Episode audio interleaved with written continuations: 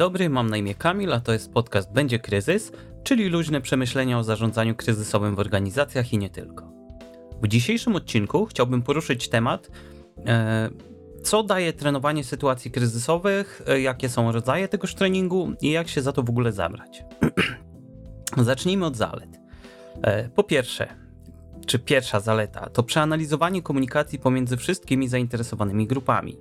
E, w sytuacji kryzysowej komunikacja jest kluczowa, zarówno wewnętrzna, jak i zewnętrzna. Dlatego w trakcie e, symula symulowanego kryzysu warto sprawdzić, czy wszystkie potrzebne e, kanały komunikacji działają. Chodzi tutaj również o sp sprawdzenie sposobu aktywacji komunikacji, narzędzi potrzebnych do jej prowadzenia, jak też tego, w jaki sposób ludzie się komunikują ze sobą w stresie, zarówno wewnętrznie, jak i na zewnątrz. E, kolejna druga korzyść to jest ocena dostępnych zasobów, e, dostępnych ludzi, dostępnego czasu. To jest jedno z podstawowych pytań, które trzeba sobie zadać przy tworzeniu planu. E, czy mam wszystko, co potrzebne, żeby działać w kryzysie? W trakcie analizy wpływu na biznes, czyli Business Impact Analysis, robi się oszacowanie, które powinno pokazać, które zasoby są kluczowe dla reakcji na kryzys znaczy, które zasoby są kluczowe dla działania firmy i w ramach kreacji na, reakcji na kryzys, jak szybko trzeba móc je odtworzyć i ile to ma kosztować. E, no, można sobie zadać jeszcze kilka pytań, na przykład, czy są dostępni ludzie, którzy mają to zrobić? Czy nie mają w tym samym czasie innych równie ważnych zadań do zrobienia w ramach właśnie planu zarządzania kryzysowego? E, gdzie są potencjalne wąskie gardła i e, czy, czy są jakieś inne problemy, które mogą się pojawić. I ćwiczenie założonych scenariuszy może dać odpowiedzi właśnie na te pytania. E, kolejną korzyścią jest przetestowanie posiadanych polityk i procedur z zakresu zarządzania kryzysowego. Co więcej, dobrze zaprojektowane ćwiczenie e, pozwoli przetestować styk z innymi obszarami, takimi jak zarządzanie ryzykiem, zarządzanie ciągłością działania, e, zarządzanie incydentami, tego typu rzeczy. Hmm, to prowadzi nas w sumie do kolejnej korzyści i płynnie sobie tutaj przejdę, czyli do znajdowania luk i miejsc, e, luk w planach i miejsc, gdzie te plany na siebie nawzajem nachodzą. E, bardzo często jest tak, że różne plany tworzone są przez różne zespoły, które funkcjonują w odizolowanych od siebie bańkach. I gdy dochodzi do sytuacji kryzysowej, okazuje się, że na przykład mm, jeden człowiek, e, który posiada pewne określone umiejętności, musi robić kilka rzeczy w tym samym czasie, e, zgodnie z oczekiwaniami, które pojawiają się właśnie w różnych planach, bo te plany na siebie nachodzą e, w tym punkcie, gdzie wykorzystują tego człowieka. No właśnie, a propos, a propos e, ludzi, to przejdę do korzyści kolejnej, chyba numer 5, czyli wyjaśnienie ról i odpowiedzialności. Bardzo często przy planowaniu opieramy się na wszelakiej maści założeniach i jak zwykle skorzystam z okazji, żeby przypomnieć moją ulubioną tezę, czyli założenia to przekleństwo. I e, takie założenia mogą spowodować naprawdę całą masę problemów. W trakcie treningu zarządzania kryzysowego można sprawdzić, czy założone przypisanie ról i odpowiedzialności za zadania jest prawidłowe, e, czy osoby przypisane wiedzą, co mają robić, czy nie mają robić w tym samym czasie wielu rzeczy naraz i w efekcie można z jednej strony poprawić plany, a z drugiej strony ludzie e, oswoją się z tym, co muszą w trakcie tego kryzysu robić. I właśnie jakie są ich role i jaka jest ich odpowiedzialność. No właśnie, oswajają. Nie od dzisiaj e, wiadomo, jest taka stara mm, zasada, że trening czyni mistrza. I to jest właśnie kolejna korzyść. Przećwiczone scenariusze będą łatwiejsze w realizacji, mm, kiedy pojawi się prawdziwy kryzys, prawdziwa sytuacja kryzysowa. Z jednej strony wynika to z tego, że ludzie po prostu nabierają wprawy w tym, co robią, przez to, że to robią a z drugiej strony oswajają się z działaniem w stresie, bo dobre, dobrze przygotowane ćwiczenia e, potrafią wywołać całkiem spory stres. E, z doświadczenia wiem, że e, po, po ćwiczeniach ludzie potrafią wychodzić z nich naprawdę spoceni, zestresowani, tak bardzo wczuwają się w swoje role w trakcie realizacji ćwiczeń. I e, przy okazji właśnie kolejna korzyść e, to jest to, że ludzie się ze sobą docierają w ramach zespołów, nawiązują komunikaty, e, nawiązują kontakty i uczą się ze sobą komunikować. Dobrze przygotowany plan, znaczy dobrze przygotowane ćwiczenia z zarządzania kryzysowego musi mm, i znaczy w dobrze przygotowanych ćwiczeniach zarządzania kryzysowego musi brać udział kierownictwo. No, Im wyższy poziom, tym lepiej. E, to daje kolejną właśnie korzyść, która, e, którą jest motywacja. E, oprócz oczywistej korzyści takiej, że no, udział w ćwiczeniach pozwala się przygotować kierownictwo do sytuacji kryzysowej, do zarządzania sytuacji kryzysowej i przez udział w takich ćwiczeniach e, oni uczą się lepiej swojej własnej organizacji. No i właśnie, wracając do motywacji, dodatkowo, gdy ludzie w organizacji wiedzą, że w ćwiczeniach będzie brał udział prezes, czy, czy będzie brało udział wysokie kierownictwo, to są bardziej zmotywowani do tego, żeby się przygotować i aktywnie w ćwiczeniach uczestniczyć. Także to jest e, ba bardzo korzystne z, z, perspektywy właśnie prowadzenia takich treningów. E, I jak gdyby podsumowując to wszystkie, te wszystkie mm, korzyści do tej pory, to wszystko prowadzi do e, przedostatniej, tak, przedostatniej korzyści, czyli do budowania pewności siebie. Dotyczy to zarówno takiej pewności siebie pojedynczych osób, jak również e, budowania zaufania w ramach zespołu. E, istotne jest to, żeby atmosfera ćwiczeń czy treningów była odpowiednia. E, to wynika z tego, że trenujemy, więc tu jest miejsce, gdzie wolno popełniać błędy. To powinna być przestrzeń bezpieczna, nie powinno być działań na zasadzie oj, to była zła decyzja, e, panie kierowniku, w związku z czym ja jako prezes e, będę wyciągał z tego konsekwencje. Nie, nic z tych rzeczy.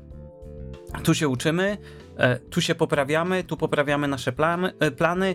Wszystko po to, żeby w sytuacji kryzysowej móc działać bez błędów. A z drugiej strony, żeby mieć świadomość, że no okej, okay, działamy w kryzysie, działamy w stresie, w związku z czym te błędy mogą się przytrafić, ale mając świadomość tego, że tak się może stać, możemy pracować nad tym, żeby ich unikać. I generalnie właśnie tą świadomość musi mieć kierownictwo, żeby podejść do ćwiczeń z odpowiednim nastawieniem i nie wymagać od razu doskonałości. Trening czyni mistrza. To warto podkreślać.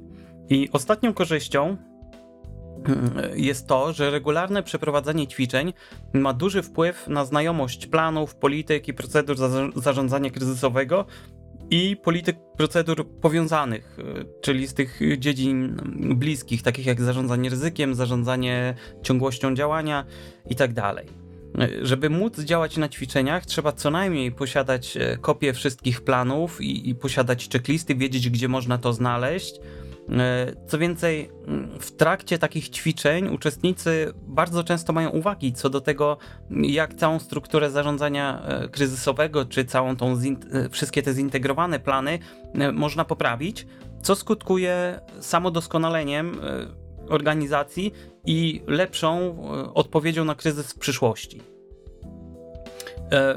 I gdyby to tak wszystko podsumować, to można by stwierdzić, że trenowanie E, zarządzania kryzysowego powoduje, że po pierwsze po, poprawia się gotowość organizacji do reakcji na kryzys, po drugie poprawia się struktura zarządzania kryzysowego, czyli właśnie plany, procedury, checklisty, mm, ścieżki komunikacji itd. Tak I po trzecie ludzie się szkolą, zarówno indywidualnie, jak i w zespole.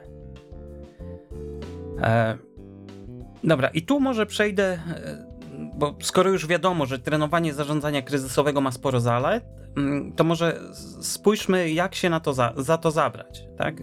Zacznijmy może od definicji tego, czym taki trening w ogóle jest. I gdyby chcieć to ubrać w jakąś taką krótką, może nie do końca zgrabną, ale krótką definicję, to w telegraficznym skrócie e, taki trening to jest wykonanie działań, czy też zadań w taki sposób, w jaki byłyby wykonywane w sytuacji kryzysowej.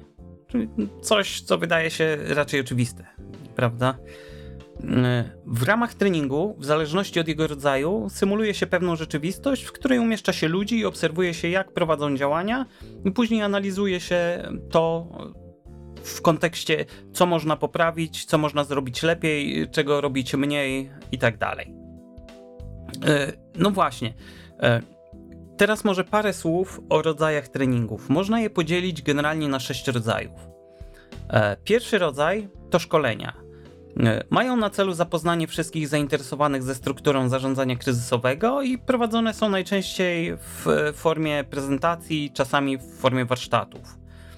Drugi rodzaj to ćwiczenia z angielskiego drills, po polsku ćwiczenie to może być exercise, może być drills i tak dalej. Generalnie drills e, najczęściej skupiają się na przećwiczeniu pojedynczego aspektu kryzysu, e, czy, czy pojedynczej funkcji, działania pojedynczej funkcji w kryzysie. Przykładowo może to być na przykład proces aktywacji członków zespołu zarządzania kryzysowego i sprawdzenie jak szybko zareagują, jak szybko odezwą się zgodnie z planem zarządzania kryzysowego. E, kolejny rodzaj to ćwiczenia typu tabletop exercise, czyli e, zbieramy e, ludzi wokół stołu, e, tak, i to są chyba najczęściej w ogóle wykonywane rodzaje treningów. Mm, oparte są na realizacji realistycznego scenariusza, w ramach którego plan zarządzania kryzysowego jest uruchamiany i wykonywany przez zespół zarządzania kryzysowego. Generalnie są dwa warianty w których to może być realizowane. Pierwszy to jest wariant prosty, gdzie zbiera się cały potrzebny zespół w ramach jednego pomieszczenia, czy to fizycznego pokoju, czy, czy wirtualnego pokoju, i odtwarza się scenariusz realizowany przez prowadzącego, czyli przez osobę, która też jest w tym pokoju. Drugi wariant to wariant e, trochę bardziej zaawansowany. E, tutaj w tym wariancie pojawia się dodatkowy zespół, który prowadzi symulację E, w sposób bardziej realistyczny. To znaczy, dalej w sali jest osoba prowadząca, ale w pokoju obok, czy, czy gdzieś tam dalej, w zależności od tego, czy robimy to e, wirtualnie, czy fizycznie, e, znajduje się zespół prowadzący symulację. I na przykład zespół wysyła maile, wykonuje telefony, aktualizuje e, informacje na symulowanych portalach informacyjnych czy na jakichś specjalnych grupach e, społecznościowych, gdzie no, wtedy e, no, zespół, który jest testowany, musi podjąć jakieś działania. Czwarty rodzaj kryzysu to jest rozwinięcie poprzedniego rodzaju, czyli funkcjonalna symulacja kryzysu.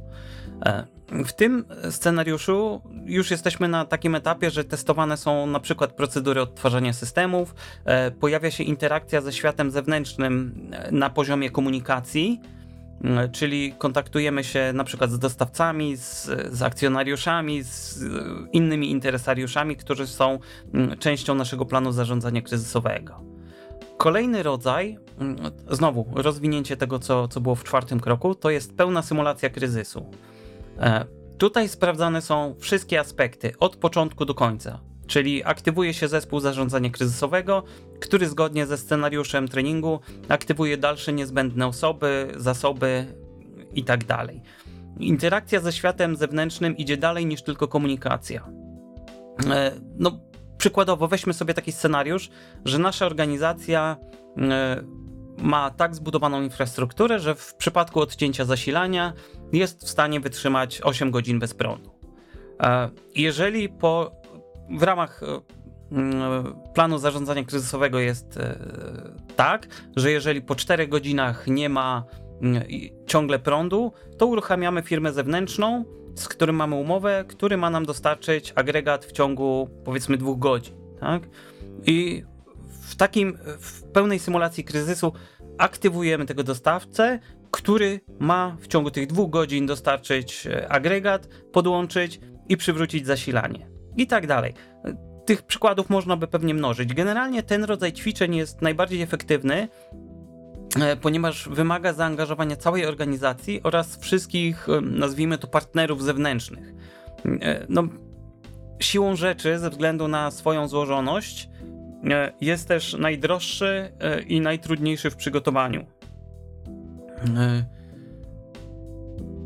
tak, i może przejdźmy teraz do szóstego rodzaju treningu, który również jest bardzo efektywny, jeśli chodzi o wynajdowanie luki problemów w istniejących planach.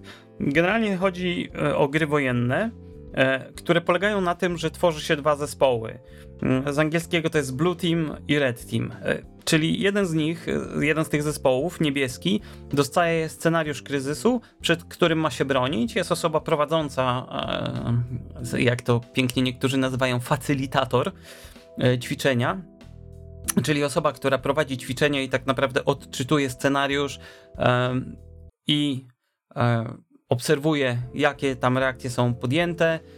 E, a drugi zespół, czerwony, czyli The Red Team, ma za zadanie pogarszać sytuację. I w ramach zespołu czerwonego pojawiają się na przykład e, funkcje takie jak dziennikarz, który zadzwoni z niewygodnym pytaniem, mając informacje z wewnątrz, czy przedstawiciel państwa, który w tym momencie pojawia się na inspekcji, przedstawiciel inwestora, który dzwoni, bo się dowiedział i zadaje trudne pytania, i tak dalej, i tak dalej. I te działania zespołu czerwonego mają na celu utrudnienie wyjścia z sytuacji kryzysowej. E, I może parę słów e, Przechodząc dalej, może parę słów odnośnie częstotliwości wykonywania poszczególnych rodzajów e, treningów. No ona będzie różna ze względu na to, jak trudno jest e, dane ćwiczenia przygotować, jak trudno jest e, zebrać zespół ludzi potrzebny do tego, żeby ćwiczenia przeprowadzić. I idąc po kolei, szkolenia, które były jako pierwsze, no można przeprowadzić, tak naprawdę przeprowadzać po każdej zmianie w planie zarządzania kryzysowego lub tych planach pokrewnych lub e, raz na kwartał. Okres przygotowania się do poprowadzenia takiego szkolenia jest relatywnie krótki, szczególnie dla kogoś, kto zna strukturę zarządzania kryzysowego w danej organizacji. I, i czas trwania takiego szkolenia to zazwyczaj jest od 30 do 90 minut.